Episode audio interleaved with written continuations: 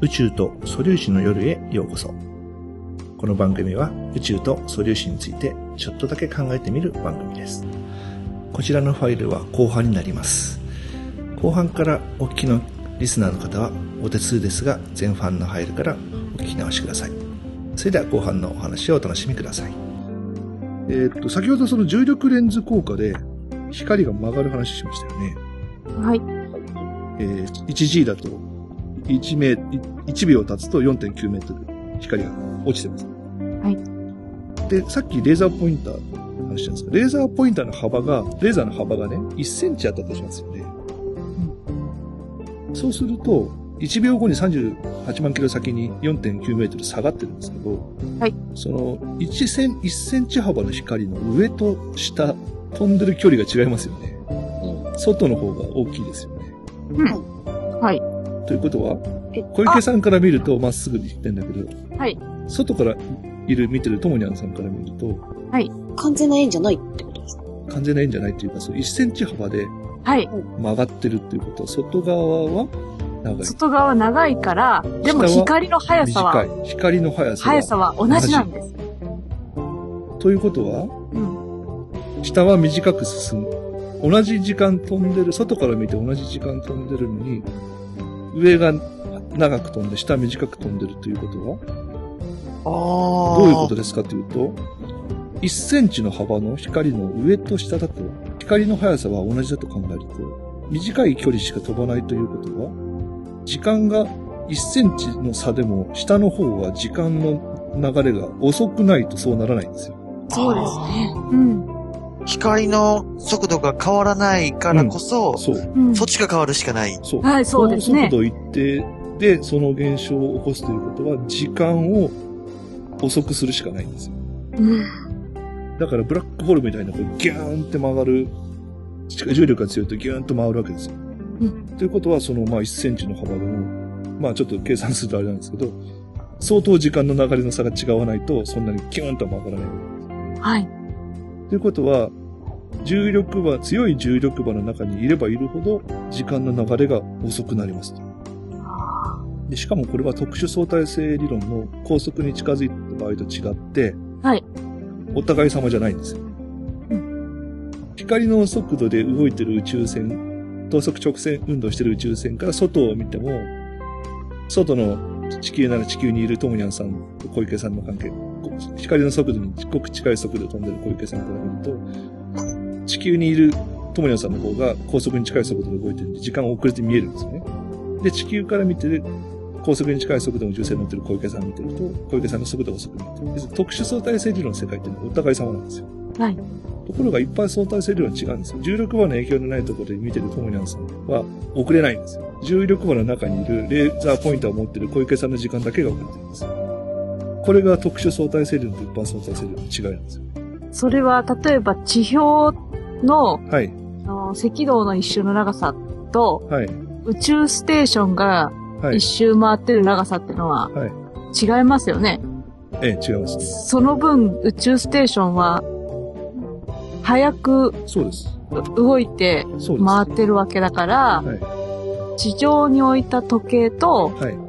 宇宙ステーションの時計では時間が違ってるはずだとそうなんですいよ。違う気がする。で、実際にこれ、あの、はい実験するとですね。はい。原子時計使って実験するとですね、本当に違うんですよ。あの、GPS のはい衛星とかが確かそうですよね。まさにその通りです。うんあの、特殊相対性理論の時の話をしましたけど、えー GPS 衛星は相対性理論補正をかけてる。それで、えーどういう補正がかかってるかというと、えっ、と、まず、軌道速度で飛んでるんで、特殊相対性理論による時間の遅れですね。がまず起きてると。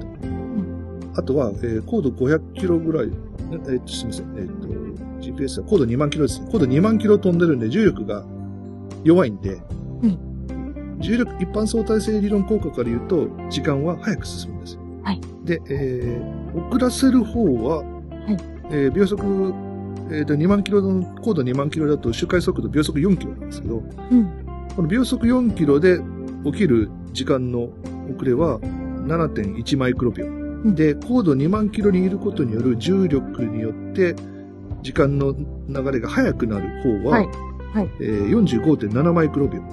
差し引き GPS 衛星は1日あたり38.6マイクロ秒時間が速く進むんです。足したり引いたりしてるんですね。そうです。ええで、その分を補正したデータを地上に向かって発信してます。おー。だってこれ光の速度で計算すると38.6マイクロ秒って 11km ですよ。もう補正しないと全く使い物にならないんですよ。全然違うところに行っちゃう。もうもうなんあか、メートル単位のところじゃなくて、もう11、はい1日経つと11キロ誤差が出ちゃう。はい。まあそういうのが実際のか観測事実から言うと。うん。計算上そういう補正かけなきゃいけないよっつって実際に飛ばすとそれでちゃんと補正がかかると。なるほど。うん。いうことなんですね。そういうとこで結構まあ身近なところにも関わっている部分でもありますよ。うん。そうやって見ると結構大きな値ですよね、歪みって。大きな値なんですよ。うん。だ 1G のその地球の重力場って、はい。1G の重力ってなんかね、ブラックホールとかいう話ね、がよく出るので、そんなに大したことないように感じるんですけど、でも、はい結構歪んでるんですよ。ああ、はい。やっぱりその補正、GPS 衛星で補正しないと11キロずれるっていうのがやっぱりその、11キロ分のその、歪みとして現れるっていうのがなんか、うんそうまさにその通りですね。へえ。ここでですね、よく相対性理論の話に出てくるですね、双子のパラドックスという話をちょっとまた、えー聞いたことある方もいらっしゃると思うんですけど、いわゆるあの、浦島効果と言われてるやつですね。日本の。うん、ただ、まあ、パラドックスって逆説って名前がついてる通り、えーちょっと謎かけみたいになってるんですけど、えーっと、これはだから双子の兄弟のうち、あ、まあ、今回双子の兄弟、これ双子の兄弟の話をするんですよ。まあ、ともにゃんさんと小池さんでいいです。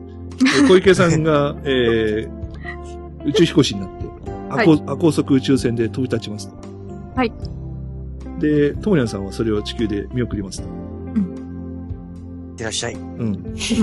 それで、えー遠くにある、ある星に向かって飛んでって、その星に着いたら、そこを観測して、地球に向かってまっすぐ戻ってきたと。そうすると、地球に行ったともにゃんさんは、年を取ってて、宇宙を旅してきた小池さんはまだ若いままということが起こりますと。なんか星の声みたいですね。そうです。その通りです。まあ星の声えーの場合だと、まあちょっと、あの、これのミソはですね、帰ってきて時計合わせをするというところがミソなんで、はい。うん、まあ、行きっぱなしの場合はちょっとまた話は別なんですけど、うん。これがですね、だから特殊相対性理論でこれ考えると、地球に残ったトモニャンさんが、さっきの通り、亜高速で飛んでる小池さんを見ると、小池さんの時計遅れて見るんですよね。はい。で、また亜高速で戻ってくるから、遅れて見えます。ところが特殊相対性理論で考えるとお互い様なんで、はい小池さんから見ると地球が亜高速で離れてって、はい。で、また地球が亜高速で近寄ってくると。はい。で、地球の表面を観測すると、時間が遅れて見える。うん。はずなんですよ。で、特殊相対性理論で、ちょっと簡単に考えちゃうと、どっちがお互い様なのになんでどっちかだけそういうことが起きるの？っていうことが起きちゃうんですよね。あうん。小池さんは地球から出発したらまず、亜高速で秒秒速29万キロで飛ぶとして、秒速29万キロまでまず加速するわけです。はい。で、まあ何光年です。10光年ね、10光年先まで飛んでって、その惑星そこにやるた恒星系を観測するために減速するわけですよ、高速から。はい。はい。加速、エンジン吹かして。で、観測終わったらまたに秒速29万キロまで加速して、はい地球に向かって帰ってきて、また地球に帰還するために29万キロからまた減速するわけですよ。はいってことは、行きに2回、帰りに2回、加速状態に入るんですよ。はで、等速直線運動してるときは、お互い様なんだけど、その4回の加速状態は、小池さんにしかないんですよ。い。うーん。なぜなら加速状態っていうのは観測すればわかるんですよね。慣性力が働くから。はい。確かに地球の、地球だけを見てると、小池さんから見ると自分がじ秒速29万キロまで加速してるっていうね、地球も加速しながら離れてるように見るんですけど、観測してると中にいる人は慣性力を受けないわけですよね。うん。で、ともにゃんさんから小池さんを見ると、小池さんは中で、まあ 1G で加速してるとすると 1G の力を受けてるわけですよ。わかるわけですよね。うん外部から観測することによって、どっちが加速状態にあるかっていうのがわかるんですよ。だから、うん。一般相対性理論的に考えるとお互い様じゃないんですよ。なるほどだ。から4回加速を行ったはい。小池さんの方が強はいい重力、まあ、完成力イコール重力なんで、はい強い重力場の中に長時間いたんで、んその分時間の進みが遅くなって、はい小池さん、帰ってきた小池さんの方が若いと。あもう僕は原子力おばあちゃんになってるっていうことです。はい。あ。ああ。なんとなく、浦島効果ってこう、高速で走ってる宇宙船の中で起きてるような気がしますけど、うん。実際にはそうじゃなくて、高速まで加速するときと、減速するときと向きを変えるときと、また戻ってきたときに。速度を止めるためのところで起きてるんですね。浦島効果。そうなんですよ。あで、さっきも言ったように、どんな動きをしてもいいんですけど、あ。はい。えー同時を一致させる最後に時計合わせを行うというところが重要で、はい。それをするには加速度運動が必要なんで、時間の差が起きちゃうんですよね。だから行ったっきりだったら、まあどうでもいいいい話になってくると、そんなことはよくわからなくなっちゃうんですよ。時間の進みが違うってことは、比較すらできなくなっちゃうんですよ。はい。最後に帰ってくるんで、うん。そうなっちゃうんですね。うん。それで、じゃあ、たま、話が出てきてるブラックホールに落ちることを考えましょう、はい。そうすると、どうなりますか？というと、今度は、亜高速で飛んでる小池さんの宇宙船が不幸にも、ブラックホールに捕まったと します。おーそうすると、地球で観測してるともやんさんは、ああ、小池さんが吸い込まれてくってこう、観測されるわけですよ。なるほど。で、小池さんの方は重力による加速状態、自由落下状態に入っちゃうんで、えー強い力を受けないんですけど、えーどんどん吸い込むんです。で、こんちょっと今度は潮汐力の話はさっき出たんで、それは置いといて、時間だけ考えると。で小池さんからすると、と言ってるうちにどんどんどんどんどんどん吸い込まれていって、ピューって入ってくるわけなんですよね。ところが、外から観測してるともやんさんから見ると、吸い込まれていくはずの小池さんが、どんどん減速していくんですよ。うん。そして、あるところでピタッと止まってしまうんですよ。うんで、そこから動かなくなるように見えるんですよ。あれ？小池さん助かったの？これはどういうことでしょう？というと、んいわゆるその、事象の地平線の話になってんですけども、はい。強力な重力勾配があるブラックホールに近づくと、あるところで、時間の流れが止まる領域に、がある。と。だから吸い込まれていく人はわからん、それを感じない、打ち消されて感じないんで、吸い込まれていくんですけど、外から観測してるともやんさんからすると、うん。その時間の流れが、外から見て時間の流れが止まってるより先の話はもうそれ以上の情報が来ないんで、うん。中から出てこないんで、ん。もう永遠にそこに張り付いてるように見えるんですよ。まあ、光が出てくればという、ツッコミもあるんですけど、まあ、光、光が出てくるとしてですよ。うん。はい本当は光も出なくなるから、そこでうん。書き消されて見えなくなっちゃうんですけど、はい。光が、まあ、出てくるとして観測するって時間だけの話をすると、うん。あるところにペタッと張り付いたまま、そこから先、実際には小池さんは吸い込まれてるので、それ吸い込まれてる状況は見えないんですよ。そこで時間が止まってるんで、外から見るとそこで時間が止まるんで、うん。そこでもうピタッと止まってるよ。だからブラックホールの中には、もうどんどん物が吸い込まれていくんですけど、うん外から見ると、それは全部その地表の地平線の時間が止まるところに張り付いて見えるわけですよ。はい、はい。あ全部表面にペタペタ張り付いてるように見えるんです。あ。ああ。あゆっくり減速したかと思ったらそのままペタッと。そうですね。うん。それで、あの、星野幸信さんという人が書いた漫画のちょっとショートストーリーで、ふまあ、あの、宇宙開発やってるご夫婦で、えーご主人と奥さんが違うところで作業してたら、ご主人がその移動性のブラックホールがやってきて、それに吸い込まれてしまった。うん。で、奥さんはブラックホールを追いかけて、ブラックホールに吸い込まれるんですよ。自分も。うん。でも、時間が止まってるから、奥さんが後から吸い込まれてっても、ご主人と最後の瞬間は会うことができると。ただその瞬、会った瞬間に時間の流れは内部では進むから、その瞬間にブラックホールに吸い込まれるんで、それ以上はもうわからないんだけど、うん。後から追っかけても、最後の瞬間には間に合うと。うん。追いつくわけ。追いつくと。ねうん。まあ、実際には、そんなところに行く前に超積力で、ぺしゃんこ、ぺしゃんこに、ぺしゃんこなんでされてるんですけど、ぺしゃんこっていうかもう引き伸ばされて引き飛ばされって。るんですけど、まあそんな時間が止まるような領域に行くまでですね。うん。そういうことができますよということが一般相対性理論から。出てくる話なんですよ。どうでしょうかまあこんな感じ。一般相対性理論はこんな感じなんですけど。うん。そうですね。時間の遅れに関してはですね、まあ今ちょっと簡単なやり方で説明して、もうちょもうちょっと詳しい説明のやり方もあるんですけども、それはちょっと私も説明する自信がないんで、今回はちょっとわかりやすい例えではい。えー説明いたしました。まあとりあえず、一般相対性理論そのものの話は、まあ大体こんな感じなんですよね。と、話が、はい。もし、それたら、カットでいいんですけど、あの、ちょっと聞いてみたいことがはいはいはい。どうぞ。あるんですが。えーっとですね、あの、さっき浦島効果で、はい。えー、出て行って、地球から出て行って帰ってくるはい。のが、はい。それは、宇宙空間で向き変えてるじゃないですか。うん、書いてる。でも、はい。うん。でももしも宇宙がですね、地球の表面みたいに、はい。ずーっと繋がってたとす。はいはいはい。うん。そうすると、あるところで加速をとりあえずだけして、はいずーっと加速をしたまんま、えー加速をしたまんまというか、戻ってこれるというか、同じ 速度で同じ方向に進んでいっても、あ、空間が曲がってるんで、まっすぐ進んでるのに、いつまにか戻うん、いつも戻っっててきた。はいま。あ、その場合は加速状態じゃない、あの、直線加速してるんで、でも加速は加速なんで、うん。向きが、向き関係ないんですよ。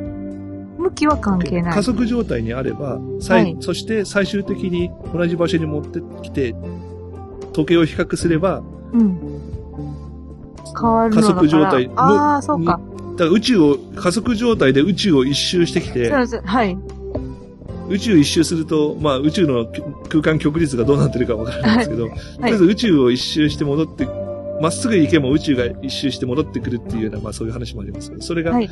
そういう風になってるとすると、宇宙を一周してきて戻ってくると、やはりずっと加速してれば、やっぱりどんどん時間遅れてます。遅れてるんですね。うん向きに向きに関係なく向きは、うん。あ加速状態にありますね。タウゼロという、あの、小説があってですね。はいこれはあの、バザードラムジェットの宇宙船で起こる話なんですけど。はいうん。減速機構が壊れてしまったバザードラムジェット ロケットですね。はいこれがあの、銀河系の中心を観測するために出発したロケットなんですけど、アコース、核融合ラムロケットなんですけど、うんまあ、減速できなくなっちゃったと。うん。で、どんどんアンドロメダの方に向かって流れていっちゃうと。で、このまま行くと途中で死にますと。はいどうすりゃいいかって話です。で、乗組員が出した結論はどんどん加速して、時間の流れを遅くすれば、生きてるうちにアンドロメダまでたどり着くと。うんおー。その間に減速できれば助かるということで、どんどん加速していくんですけど、治らないんです。機械、エンジン。加速しかできないんです。で、結局、アンドロメダも、ものの数日で、アンドロメダ銀河自体を、こう、ずっと通過していっちゃうんですよ。で、で、どうするか。そうすると、もう、次は乙女座銀河団まで行くしかないとか ですねでどうすればいいの？もう、もうそこまで到達するには加速するしかない。だから、どんどん加速していくんです。え治ることを信じて。でも治らない。で、どんどんどんどん加速していくと、加速を進めていくと、だんだん外の宇宙がだんだん暗くなってくる。あの、結局、もう、宇宙の時間が宇宙宇宙年齢が もう終わりつつあるところまで、それ、行っちゃうと。なんという、うん 光線の寿命が。そうですね。それで、もう、助かるにはどうするか。もう、とにかく加速するしかないと。で、どんどんどんどん高速に近づけていくと。で、その小説が採用してる話っていうのはですね、あの、サイクリック宇宙。最後に宇宙がどんどん収縮していくのはその宇宙船の乗り組みに感じるんですよ。あの、脈動するやつ。脈動するはいそ。れで、ビッグバン状態の直前のところで跳ね返って、次の新しい宇宙ができて、はい。要するに宇宙の世代交代の瞬間もそのバザードラムジェットはこう亜高速で飛び続けるんですよ。その状態でロロケットが存在できるかどうかちょっと非常に疑問を感じるんですけど、とにかくもう100、200億年とかいう時間をもう時間の圧縮で飛び越えて、はい。で、今度は新しい宇宙が出来上がったところでようやく船が治って、ある、ある銀河で停止したら地球みたいな星がありましたと。おいうー。ハッピーエンドの話なんですけど、えうん。まあそういうことが、ー今後藤さんが言われてるな、なるほど。うん。うまあとにかくもう、どんどん加速して。ん。いくと、まあそういうことになる。うん。という、まあ SF 小説の話なんですよ。面白いですね。えっと、もう一つ、その、一般相対性理論の検証という話あって、さっき、その、重力、太陽の重力レンズ効果で星の位置が変わるって話しましたよね。はい。で、それとは別にですね、えー、アインシュタインの一般相対性理論じゃないと正しく説明できるけど、ニュートン理論じゃダメだったという明確な例があって、はい。で、それはですね、えー水星軌道の近日点移動という現象なんですよ。はい。水星ってあの、コメットじゃなくてマーキュリーなんですね。はい。うん。あの、太陽の近くを回ってる第一惑星の水星ですね。はい。えっと、これはまあ、水星はちょっと楕円軌道で曲がってるんですけど、はい楕円軌道なんで、太陽から遠い点と近い点。で、近い点はき近日点、近日点って言うんですけど、はい。えっと、まあ、ぴったり同じところを楕円で回ってるわけじゃないんですよ。実際観測すると、この楕円がですね、少しずつずれてくるんですよ。うん。なんかフラフープみたいな感じのイうんメージですね。そうですねうん。で、うん。うん。一番その太陽に近い点っていうのが角度にすると、1世紀で100年間でうんえー574秒ずれてくるんですよ。はい。実際観測事実として。はい。で、これだからニュートン力学だとですね、まあ周りのその惑星、えー太陽、地球、金星、えー太陽じゃないや、えー木星、木星、一番影響するのが金星か。で次木星。はい。で、次地球。はいで大体この3つの惑星の重力影響を受けて、引力の影響を受けてずれてくるんですよね。はい。で、えー計算するとですね、ニュートン力学で与える影響っていうのは、100年間だと531秒分にしかならないんですよ。はい。ところが実際には574秒ずれてくるんで、うん。角度にして43秒分。はい。足らないんですよ。うん。観測事実と合わないんですよ。はい。で、これをアインシュタインの重力方程式で計算すると、要するにこの水星の近日点っていうのは太陽のすすぐ間近なんで、空間と時間が歪んでるんで、は結局そこを通過してるのを外から見ると、その中って水星が動く時間って、だから時間的にちょっと遅れてるんですよ、中の時間が。あ。あ本当だはい。ったらギューンって回るはずのところをギュッとしかも、要するにちょっとだけこの時間が遅れてる分、水軌道を通ってる速度が、はい外から見るとわずかに遅れるんです。はい。で、その分の遅れが100年間で43秒。ああ。はい。要するにその近水星軌道の外側と内側だと時間の流れが違うんで、うん。えー内側走ってる時は時間がゆっくり走ってる。はい。そのわずかな差で100年間で43秒分軌道がずれる。で、足すとちょうど540、574秒。うん。いうことで、ニュートン力学で説明できないことをアインシュタインの重力理論で説明できましたあということで、その一般相対性理論は正しいですよというその実証の一つ。うん。うん。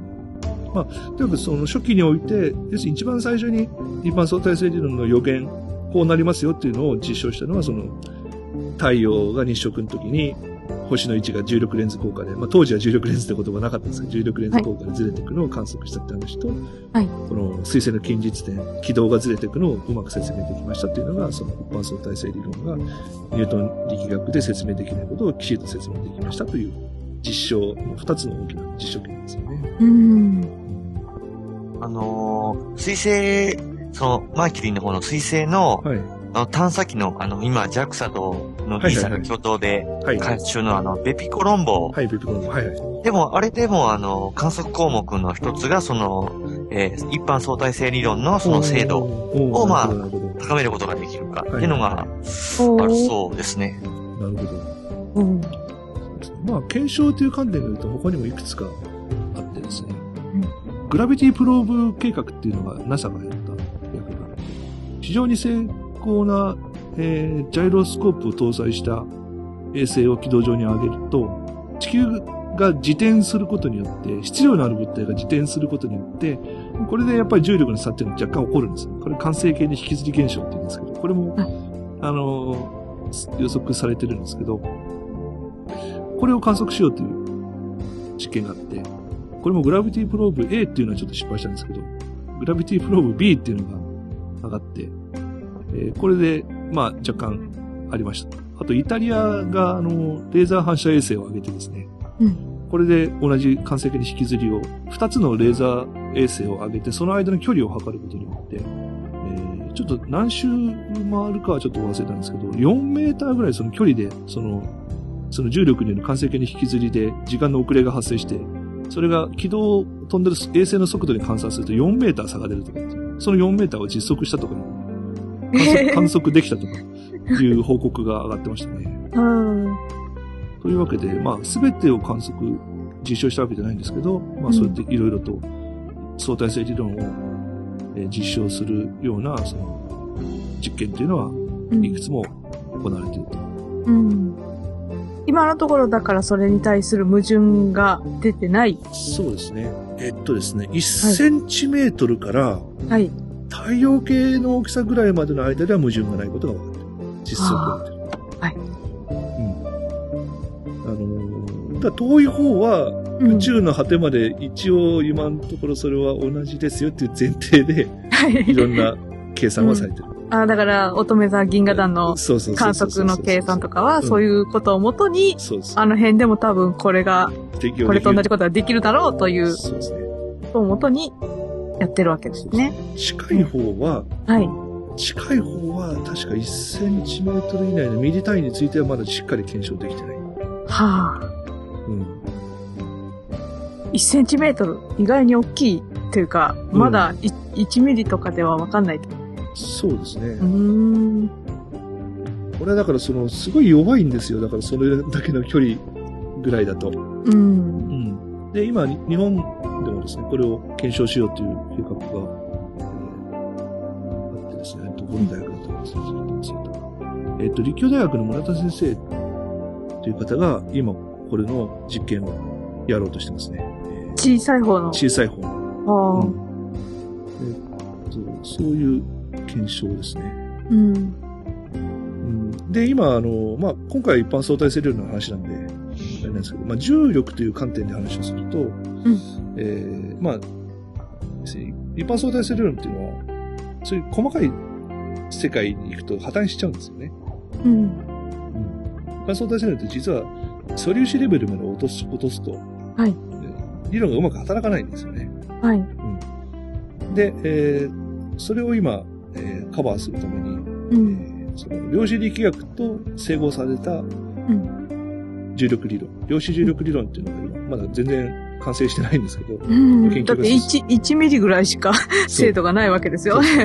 研究してるんですけど、う。うんんまあ、その中でだと結局すごく小さい距離まで近づくと重力が実は極端にでかくなるんじゃないかというような予測もされてるんですよね。うん。だから LHC の中で、はい。スイスのセルンの加速器 LHC の中でうんブラックホールできちゃうかもしれないっていう話が、ああ、はい。ニュースが流れたのをまあ聞聞き覚えがあるかもしれませんけど、はいまああれっていうのは、その、ひょっとすると、このものすごい小さいエリアに落ち込むと、うんえー極端に重力がでかくなるかもしれないという予測が正しいとすると、その短い小さいエリアの中に加速器の衝突したエネルギーが集中すると、うんえーブラックホール、重力が普通の、要するに同じ質量があってもた高い重力が発生するわけですよ。その領域にはい。入り込むと。はいそれによって、陽子1個分のし衝突エネルギーがうん、ブラックホールになるんじゃないかと。うん。まあ、ブラックホールになったとしても、仮になったとしても、はい。まあ、せいぜい陽子1個分のブラックホールなんで、隣の用紙まで距離がありますね。の陽子を吸い込むことすらできないんだけど、てか、隣の陽子の距離まで、距離まで離れると重力元の力に戻るんで、ブラックホールになならないんで、はい。うん物を吸い込むことはできないんですけど、まあそういうものが観測できるんじゃないかとかいうような話も、まあ、あることはあると。ああ。それで今度は今のちょっとちっちゃい話から今度でかい話ですね。宇宙うん、宇宙論の話をすると。はい。あの、まあ、アインシュタインの一般相対性理論の話、まあ、テレビとかで見ると、見たりしても、宇宙全体の話が出てくるんですよね。うん。でこれはまあ、なんでそんな話になるかというと、アインシュタインさん自身が作られた重力、アインシュタイン方程式、重力の方程式を掴むと、宇宙っていうのはほっとくと、どんどん空間の歪みが発生して、うん。勝手にどんどん縮んでっちゃうんですよ。何も、アインシュタインさんの重力方程式に手を加えないと。うん。要するに、重力っていうのはその、引っ張り合う力しかないから、うん。そうすると、質量っていうのは、ほっとくとどんどんどんどん重力でお互いに近寄ってって、で、でう近寄っていくことによって空間もどんどんどんどん縮。ああ、な、あの、大きな、うん、あの、風呂敷を広げて、うん、雨水を落とすとして、まあ、染み込まないビニールみたいな風呂敷を大きく広げて、雨水を落としていくと、うん、最初はポツポツポツと、こう、雨、雨の水は、降ったところに落ちていくんだけど、真ん中が、一旦ちょっと水が溜まり始めると、だんだん全ての水がどんどんどんどんどんどんどん真ん中に集まっていって、そ、ね,はい、そこが大きく歪むという感じですかね。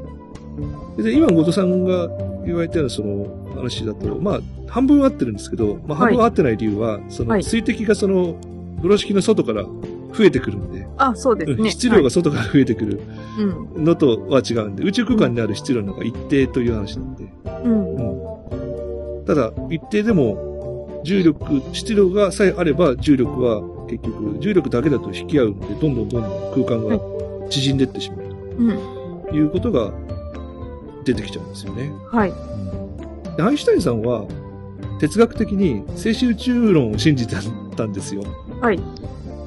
で、アインシュタイン方程式にその空間にその、押し返す力を持たせる式の中に数字を、数字っていうかその変数を入れちゃってですね。はい。うん。それによって宇宙が釣り合うように、うん。自分が書いた方程式信じられなくて、うん。えーそういう付け加えたんですよね。はい。うん、そここれによって宇宙が潰れないように、アインシュタインさん方程式に書き換えたんですけど、まあ、ところが、実際にはその、その後ハッブルさんがですね、うんえー宇宙の銀河が遠ざかっているということを観測して、はいで、そうすると、遠ざかっている銀河をずっと時間を遡ると、最後は一点になっちゃううということで、とりあえず宇宙は今広がってると。いうことで、アインシュタインさんの考えたその、静止してるわけじゃないと。うん。いうわけなんで、この宇宙港っていうのはだからいら、いらなかったと、うんアインシュタインさんはこう思ったんですよね。はいうん。だから、えっ、とですね、このフリードマンさんって、ロシアの物理学者のフリードマンさんって人が、アインシュタイン、まあこの人は数学、アインシュタインさんは物理学者なんだけど、その、一般相対性理論の数学は、一般相対性理論を論文として、理論として書き上げるために一生懸命勉強して習得したんですよ。はい。で、実はその、もう大体ストーリーができて、あ、こういう感じだって、あとは数式を、数学を完成させるだけだっていうことになった段階で、実は他のもっと数学の専門の先生が、アインシュタインさんの話聞いて、うん方程式作っちゃったんですよね。数学の能力高い人が。うんまあそれぐらいがあるぐらいで、はい。うん、あの、アインシュタインさんの数学の能力は、まあ、特にそんな他の数学者に比べて特に高いわけじゃなかったんですけど、で、ただ、そうは言うものの、その、アインシュタインのその、重力方程式っていうのは、まあ、これをきちんと解くのは非常に困難なんですよね。はい。で、えーアインシュタイン方程式の厳密解という、近似じゃなくて、厳密解ですかはい。これっていうのはいいくつかしかなくて、まあ、シュバルツシルト解。はいまあ、これは、ブラックホールを表す解ですね。で、あとは、えー、カーというさん、カロイ・カーさんが出したカー解。これは回転ブラックホールなんですけど、それから、あの、ドジッター解。ウェレム・ド・ジッターさんが、えー発表した回で、えーはい真空で宇宙港がある場合の膨張宇宙回ですね。それから、フリードマン、ロバートソン、ウォーカーさんという方が1922年に発表した、えー、ビッグバン膨張宇宙を表す回。つまり、そういうやつですね。それから、ゲーデルさんが出した、回転する、えーダスト粒子を考えた、えー厳密回ですね。はい。まあ、これぐらいしかこう、厳密に解けた数じゃないんですよね。うんで、今言った、その、フリードマン・ロバートソン・ウォーカー会っていうのが、えー要するに宇宙港をつけなくても、今いる宇宙空間説明できますよという会。これがビッグバン、膨張宇宙モデルのビッグバン宇宙会なんですよね。はい要するに宇宙港なくても、まあ、うん要するに、縮み、伸び縮み、宇宙で伸び縮みしていいんだよと。うん。いうことが、アインシュタイン方程式から出てくるんで、んで、アインシュタインさんは、まあ、宇宙港を取り下げたんですよね。はい。うん、間違いだったと。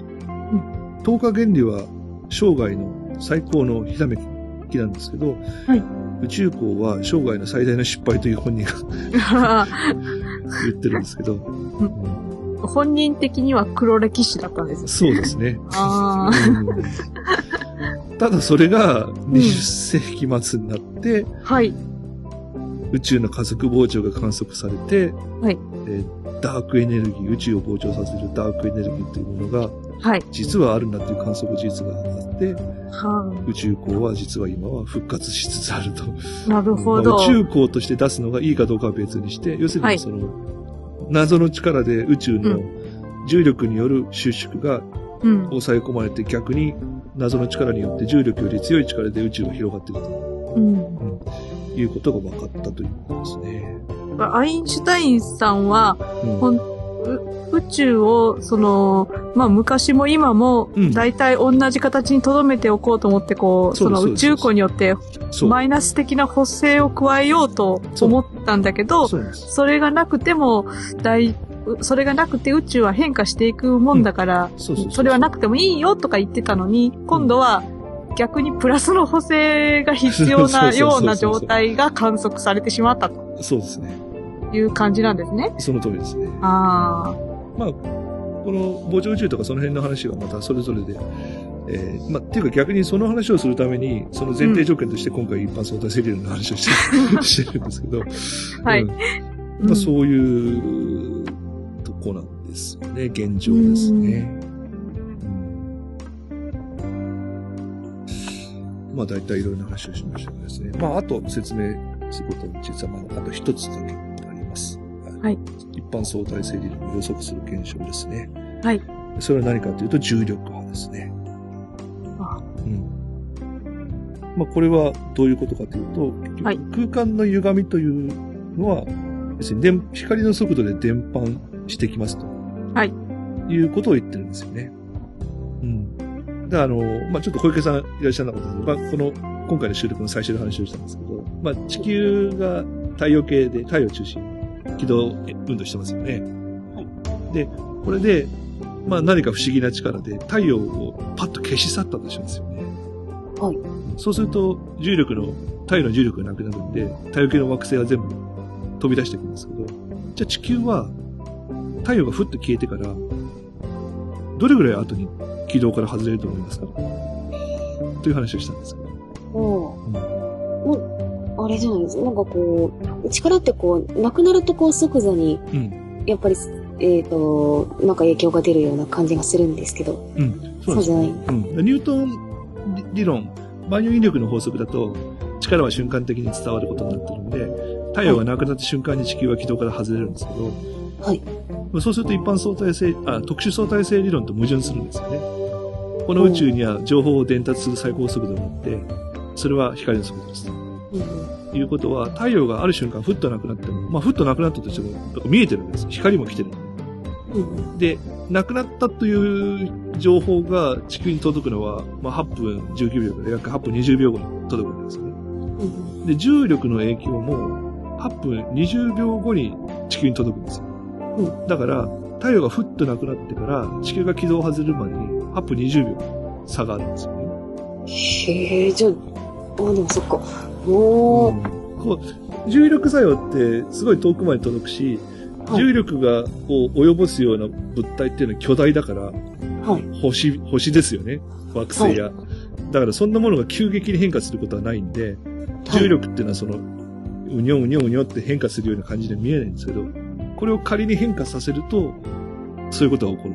で、これをさっき言った二次元空間にこのグリッドを、マス目を引いて、ものを、丸いものを置いて凹んでるモデルの話をしましたけど、そういうパターンで考えると、まあ、平らな空間の中に太陽があるんで、太陽の重みで平らな空間がぐにょーんって凹んで、こう、ロート状のは円錐状のこの歪みを作りますと。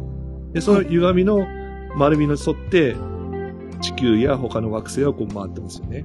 そういうモデルを考えると。はい。で、太陽の質量に応じて真ん中がギューって凹んで、この、まあ、お皿状っていうか、まあ、ちょっと深いお皿、ロート状にこの空間が歪んでるような表現をよく見るんですけど、この状、そのモデル、その状態で考えて真ん中の太陽をふってどけると、どうなりますかと。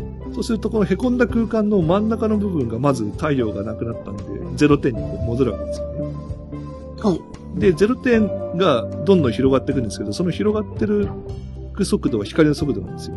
だその、太陽があった時のように、こう、ギューってその、ゴムのように凹んでるやつが、どんどんどんどん0点にこう、上がっていくんですよね。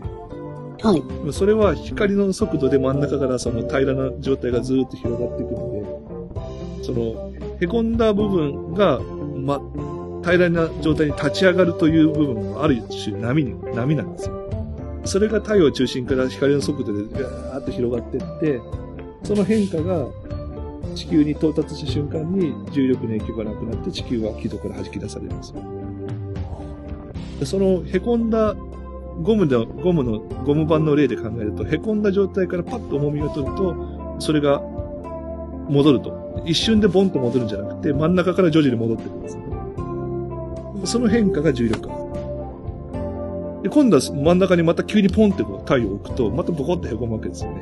急に。はいで、この急に凹んだやつは今度は同じように光の速度が周りの外、外がそうすると平らなところと凹んだところっていうのがこう波になってずっとこう、光の速度でこう広がってくわけですよ。巨大な質量のものが、まあ、出したり消えたりするとか、もしくはこうぐんぐんぐんぐんこう動かすと。そうすると、その動いた空間の歪みというのは、光の速度で外側にこう伝わっていくんですよ。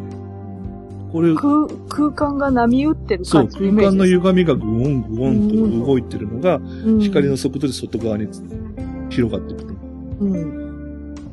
いうのが重力波ですと。で、これも調整気力と同じように働くんで、まあ、よ、4つの、4つのボールを浮かべた状態で重力波が来ると、横方向が広がると縦方向が縮みます。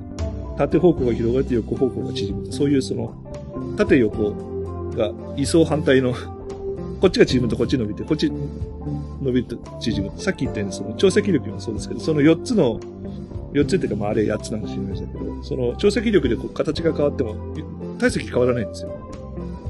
重力波がが来て、その4つのボールがへの大きさがこう、位置がこう、空間の歪みで変化しても、体積は変わらないんで、横方向に重力波で縮んだら縦方向に伸びていく。そういう現象が起こりますと。いうのが相対性理論が、一般相対性理論が予測する重力波なんですよね。うん。まだ観測はできてないんですよね。えーっとですね、重力波そのものははい観測されてませんが、はい。えーっとですね、連星パルサー PSR-B1913 プラス16という 中性子星が、はい連星が2個お互いの周りをぐるぐる回ってるという、中性子星連星を、はいマサチューセッツ大学のラッセル・ハルスさんとジョセフ・ティーラーさんという人が発見しました。はい。で、この二人がアレシボ天文台の、あのプレートリコでのアレシボ天文台のアンテナで観測したところ、まあ、この、両方ともこの中性子星が二つともパルサーなんですよね。はいうん。で、このパルサーの周期をずっと観測していくと、なんか、お互いにこう回転してんだけど、連星してるんですけど、お互いの公転周期がですね、ちょっと遅くなっていくと。うん。じわじわ。はい。で、アインシュタインの重力方程式を解くと、その中巨大な中性子星が2個ぐるぐる回ると、その空間をこうぐるんぐるんぐるんぐるんこう歪み続けてるわけですよね。はい。で、それがこう光の速度で外側に重力波として出てるはずなんですよ。はい。で、重力波として出てるってことは空間をずっと変化させ続けてるんで、このお互いを回転させてる公転エネルギーが減ってるはずなんですよ。おー。でそうすると、このパルサーってのは最終的には公転できなくなってが衝突しちゃうんですよね。はい。で、そのわずかな、その、変化ですね。この軌道の減衰がうん観測できて、その減衰量が、一般相対性理が予測する重力波、このぐらいの星がこういう運動すると、こんだけ重力波が出るよ、出るはずだというエネルギーの損失と正確に一致するんですよ。ああ。で、重力波そのものはまだ観測されてないんですけど、はい。重力波を出すことによって、中性子星連星が軌道を縮めていくというのは観測されてます。状況証拠みたいなそう、感じですね。状況証拠みたいな感じ。う、うんーん。この発見によって、1993年ノーベル物理学賞が出ております。あで、ね、今ね、あの、神岡の山の中に神楽とか使ってますね。はいまあ、要するに重力波直接計測はまだなんですけど、あ。うん。まあ、いわゆる重力波理論と一致する現象っていうのはうん、すでに観測されているうん。というところですね。うーん。はい。で、神尾カンデのスーパー、あ、神尾カンデじゃない、神楽で、はい。えー、神楽でやろうとしてるのは、だから、簡単に、先ほどの例えで言えば簡単に言えばボールを4つ置いて、そのそうですね。4つのズレを。見てみたいとそうですね。いうようなことをやってみたいよ。そうですね。実際に神楽がどういう方法をやってるかというと、はいえー直、直角に2本のレーザーを撃って、そのレーザーがこう撃った反射波をと取ってるんですよね。はい。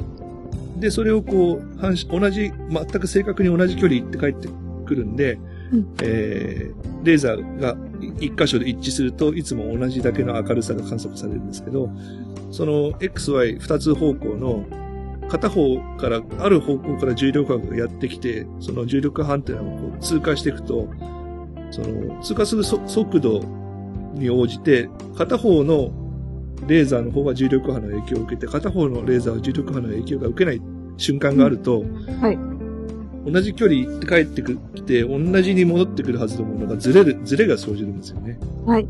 そのレーザーの戻ってくるのに。うん。でそれを観測しようとうん。いうことをしてます。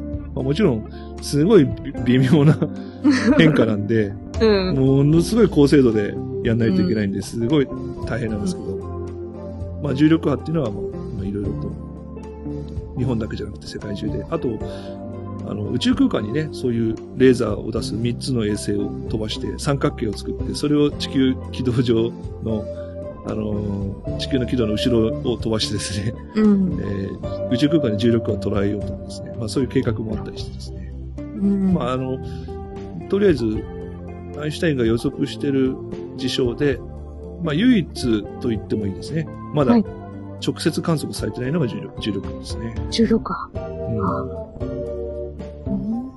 そうですね。で、あとはまあ、ブラックホールの中心みたいな、うん。えーところだと、一般相対性理論は破綻を起こします。はい。うん一般相対性理論で使ってる数学だと、えー要するに、ブラックホールの中心は質量無限大で、空間はゼロになったりするんですよね。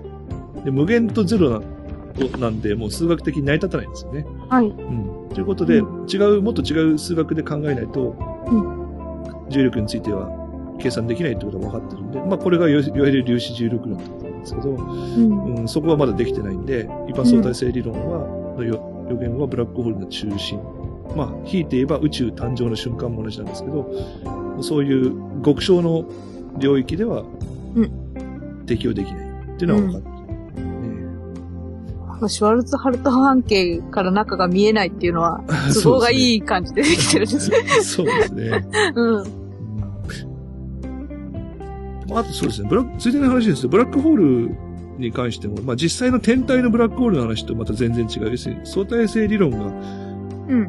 予測するブラックホールっていうのは、まあ、いわゆるブラックホールには毛が3本しかないっていう世界の話ですけど、聞いたことあります？ブラックホールには毛が3本しかないっては話。い。ありますね。この3本の毛、うん。ああ、の、僕です。初うん耳で。弾みですね。はい。要するにブラ、重力崩壊してブラックホールがになっていくときに、ありとあらゆるものが破壊されるんで、まあ、後から入っていくものは別にして、できたときっていうのはブラックホールがありとあらゆる情報がなくなってしまう。で、最後にブラックホールに残る情報は、まず質量。まあ、当然、ブラックホールに質量があです。このブラックホールの重さはどんな、元の星の重さですよね。で、それと、あとは電荷があったら電荷。うん電気、もし元の星が他の外側の宇宙に対して、えーまあ、プラスとかマイナスに帯帯電してたら、帯電してるブラックホールができますと。それから、あとはその、核運動量ですね。回転。うん。さっきの中性子星のパルスあった話もちょっとしましたけど、例えば地球とか太陽とか自転してるじゃないですか。で、はいこの自転してる核運動量っていうのは星が縮んでも保存されるんですよ。うんまあよく言われる例えであの、フィギュアスケートでね、はい。えースピンするとき、ん。手を大きく広げててゆっくり回るのが、手を真ん中に揃えてギュッて縮めると回転速度がギューンと上がってきますよね。それと同じで、普通の速度で、まあ太陽みたいに一周何日とかで回ってる、回転速度で回ってた構成が、中性子星とかになっちゃうと、もう、毎秒17回転とか、えー先ほど言った中性子星連星はですね、えーパルス周期59ミリ秒なんで、1秒間に17回転してるんです。その、星が、中性子の塊が。はい。ブラックホールに至るともっと高速回転してるはずなんですよね。うん。その、大きさがなくなった点が高速回転してるとよくわからないんですけど、まあ、別にブラックホールの中は一般相対性理論が破綻してるんで、うん。よくわからないんですけど、まあでも、その、回転力っていうのは保存されるはずなんで、うん。えーブラックホールは最終的に、ブラックホールになった瞬間には、3本、その3本の径以外の情報は なくなっちゃいますよと。うん。うんまあでも、回うん回転してるってことは軸があるわけですよ。ある方向に。あります。うん。ええそだからあの、そうすると時空の引きずり、さっき言った地球の時点でもその時空の引きずり現象っていうのが起こるんで、はい。ブラックホールの周囲もやっぱり地球の引きずり現象が起きるんですよね。うんで、。そうすると自転方向に沿って、ん物体の吸い込む力がちょっと変わるんで、うん。まあ実際の天体のブラックホールの話をちょっとだけすると、結局、銀河中心ブラックホールとかの活動的なやつはガスを吸い込むときに、その、よく円盤状の吸い込みをして、はいはいで、回転軸の上下方向にうん。すごい勢いでジェットを、高速の何パーセントという速度でガスを吹き飛ばしてるんですけど、はい。それは結局自転軸があるからそっちに飛んでるんで、そう結局回転してるからこそ、うん。そういう、あの、現象が、銀河の、銀河中心ブラックホールからものすごい勢いでガスを放出してる、うん。えー活動銀河学、セーフアート銀河っていうのが、うん M87 とかそうなんですけど、うんそういうのが観測されてるということで、やっぱり回転力が保存されてるんですよね。うん。だから銀河系がこう、なんとなく円盤状してるのは中心のブラックホールが回転してる影響によるものなんですね。うん、それはちょっとまた、また違あうんですそこはちょっとイコールじゃないんですけど、はあ、うん。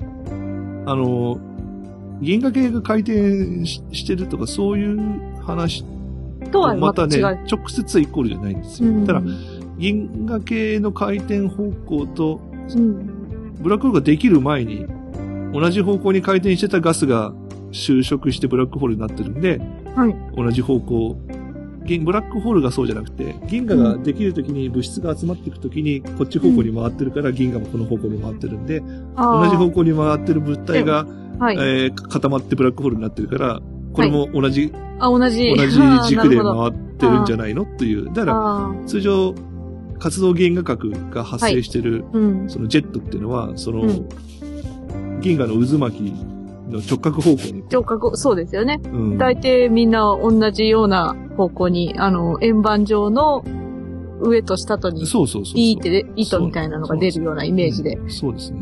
うん。だからそれは、あの、えーブラックホールが先じゃなくて、おそらく、うん銀河ができるは方が、まあ、先ですね。あ。あそれでその同じ方向に回りながら質量が集まっていったので、ブロックホールの軸もそっちの方向になってると。そうですね。そういうまあ、そういんうふうに思われてます。まあ、だからその理論の話と、実際の天体のブラックホールの話はまずちょっといろいろ違いがまた違うんです。違う、違いがあるというか、まあ理論的には一緒なんですけど、うん、まあその、実際に天体して存在すると、いろんなあの、影響があるんでですね。それはそれでちょっとまた、い一つの回をもう一回やろうと思って、いずれやろうと思ってるんですね。はい。はい。回転してると、だから、得意点も引きずられて回転してるんで、うん。回転速度が多いと、得意点がシュバルツシュート半径の外に出てくるような状況とかも 予測されてるんですね。カーブラックホールとかそうなんですけど。ああう、ん。まあ、よくわからないんですけど、ね。はい。その辺は、あの、ブラックホールという回を起こして、ちょっとそこで話していこうと思います。はい。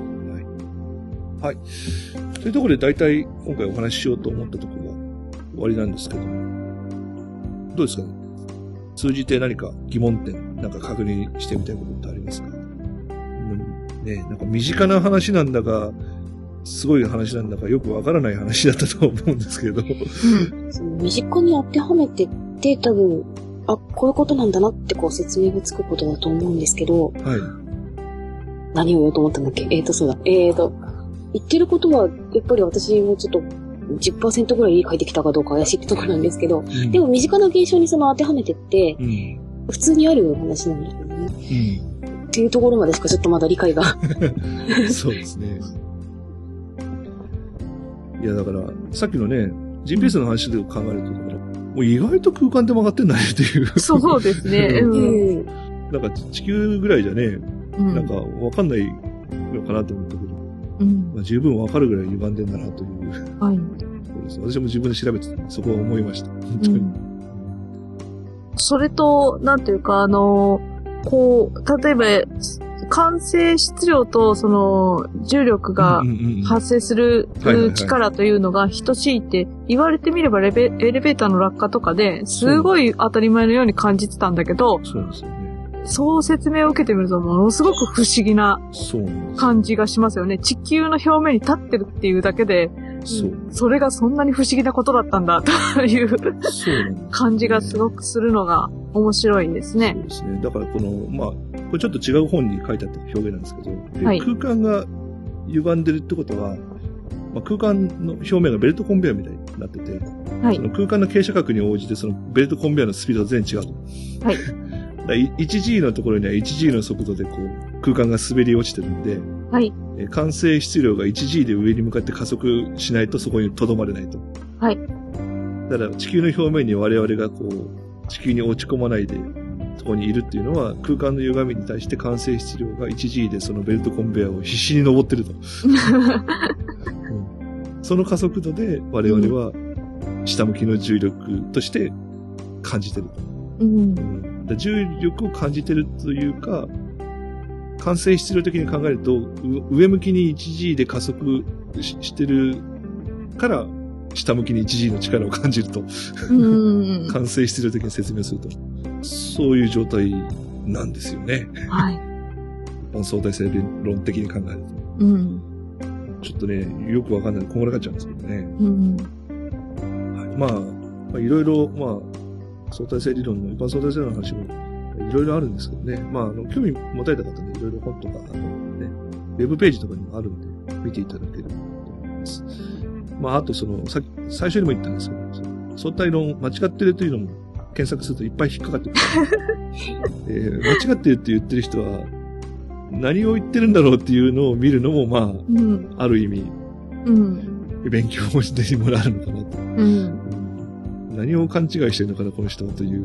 うんまあ、こんなこと言うとちょっと、真剣にそういう展開されてる方に失礼なんですけど、うん。まあ確かに、一般相対性理論もすべて、理論予測すべてを検証されてるわけじゃないし、うん。破綻する場面もあるんで、うん。100%正しいわけじゃないんですけど、うん。うんまあだからといって、ちょっとそれは言い過ぎじゃないのというのはいっぱいありますからね。はい。そんなところでございます。うん。それじゃあ、こんなところで今回については、一般相対性理論の話をしまいですね。次回は、何の話をしましょうかね。まあ、ちょっと未定なんですね、またちょっと考えて、お送りいたしたいと思います。はい。それでは今回も宇宙と素粒子の領域いただきましてありがとうございました。えー、まあ、ご意見や説明おかしいんじゃないと思った方については、ぜひメッセージをいただきたいと思います。メールアドレスは、コスモアットマークスペースハイフンポッドキャストドットネット。はい、ツイッターアカウントは、えー、コスモアンダーバー SPEP になってます。はい、えっ、と、それじゃあですね、今回についてはここにここまでで引退したいと思います。それではまた次の配信でお会いしましょう。さよなら。さよなら。さよなら